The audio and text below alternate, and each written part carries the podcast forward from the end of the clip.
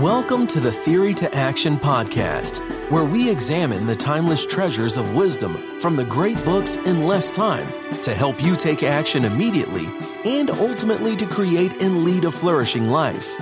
Now, here's your host, David Kaiser. Hello, I am David, and welcome back to another Mojo Minute. Marci Shimoff wrote a great book in 2008 along with Carol Kline. The title caught my eye some time ago, so I read it. And now looking back on that book, which I thought at the time was okay, nothing earth shattering about it, had some good stats here and there, but not really any good nuggets of wisdom. Well, shame on me. I have since gone back through the book again, some six or seven years later, and I have found dozens and dozens of nuggets of wisdom. Just goes to show you because you have read a book one time doesn't mean you won't pick up on great ideas a second and third time that you read a book. After all, when you read a book one time and you read it again, the second time, the second time you read it, you're in a different place with different experiences, different uh, dreams, different hopes, different ways of looking at the world, different events that have happened in your life. So obviously, you will look at it much, much differently. Now, let me guess what you're thinking. You're saying to yourself, David, I can barely finish one book, let alone rereading another book that I could barely get through. So, that's a fair point. That's a very, very fair point indeed. But the title of Marci and Carol's book is Happy for No Reason Seven Steps to Being Happy from the Inside Out. In a quick Amazon search of Marci, you will find this bi- biography. Marci Shimoff is a number one New York Times best-selling author, a world-renowned transformational teacher, and an expert on happiness, success, and unconditional love. Her New York Times best-selling books, Happy for No Reason, Love for No Reason, and six titles in the Chicken Soup for the Women's Soul series have sold more than 16 million copies and are translated in an incredible 33 languages. So Marci knows what she was or is talking about. So it was kind of interesting when I came across this quote in her book the second time I read it. Quote Back in Jefferson's day, he explained the common usage of the word pursue was not to chase after, but in 1776, to pursue something meant to practice that activity, to do it regularly, to make a habit of it. What a difference a definition makes.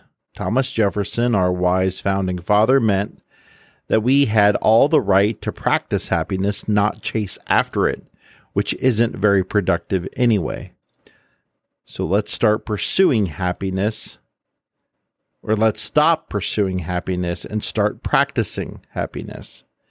And we do that by practicing new habits. End of quote. And obviously, Marci is talking about Jefferson's writing of the Declaration of Independence, where he says life, liberty, and the pursuit of happiness. So, having been to Monticello, Jefferson's home, in 2016, I thought that was kind of a curious statement. To pursue was not to chase after in 1776, but to practice that activity.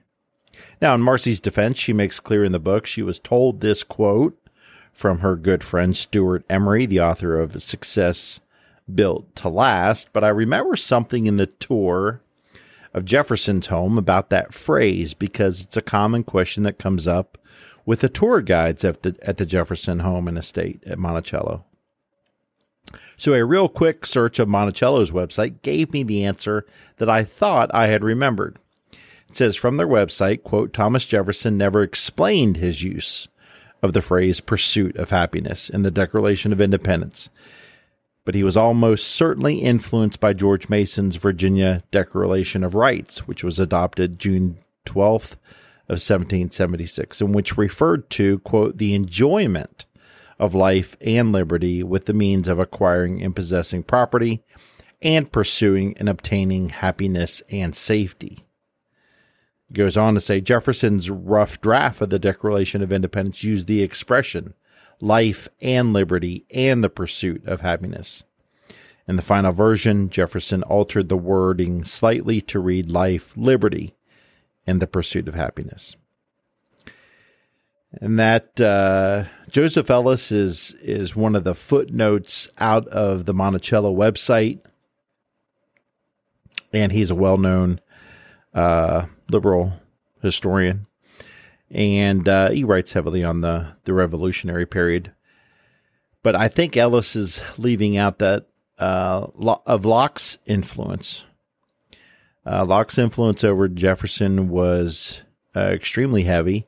Um, and Locke said in the two treatises of government that life, liberty, and a state are what a political people or society should strive for or what good governments existed for, meaning a quote, limited government versus an absolute government is better.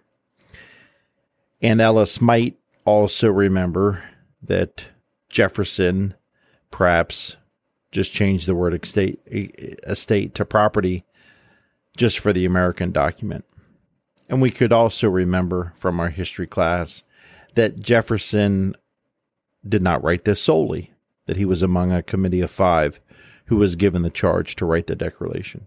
Nevertheless, we will let the historians argue back and forth on that matter for another hundred years or so. But back to our pursuit of happiness or, or practice of it. I believe Marci is right, at least about the practice of good habits, because we have some grand thinkers in our corner on that major argument, namely Aristotle, who said, quote, These virtues are formed in man by his doing the actions the good of man is a working of the soul in the way of excellence in a complete life.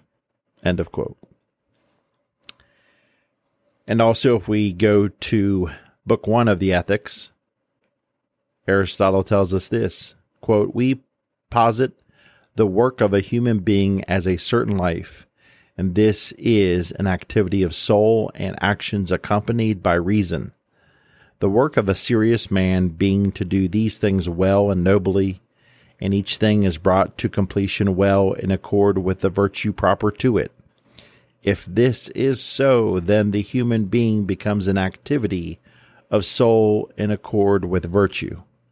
And if there are several virtues, then in accord with the best and most complete one. End of quote. And just for the heck of it, let's end with another quote from Book One of the Ethics. But in addition, in a complete life, for one swallow does not make a spring, nor does one day. And in this way, one day or a short time does not make someone blessed and happy either. End of quote.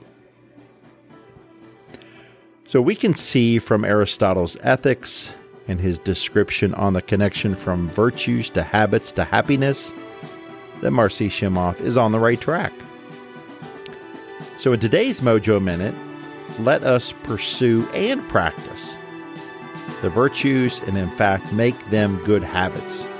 Because in doing so, we will be living a flourishing life, and a flourishing life is a happy life.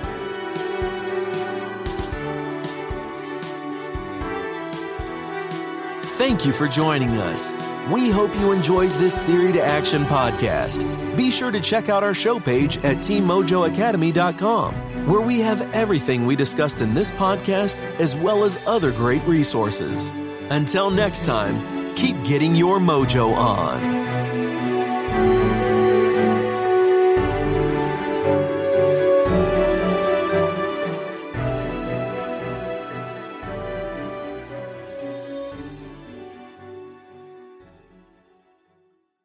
Are you a voracious reader who yearns for a deeper understanding of your favorite books?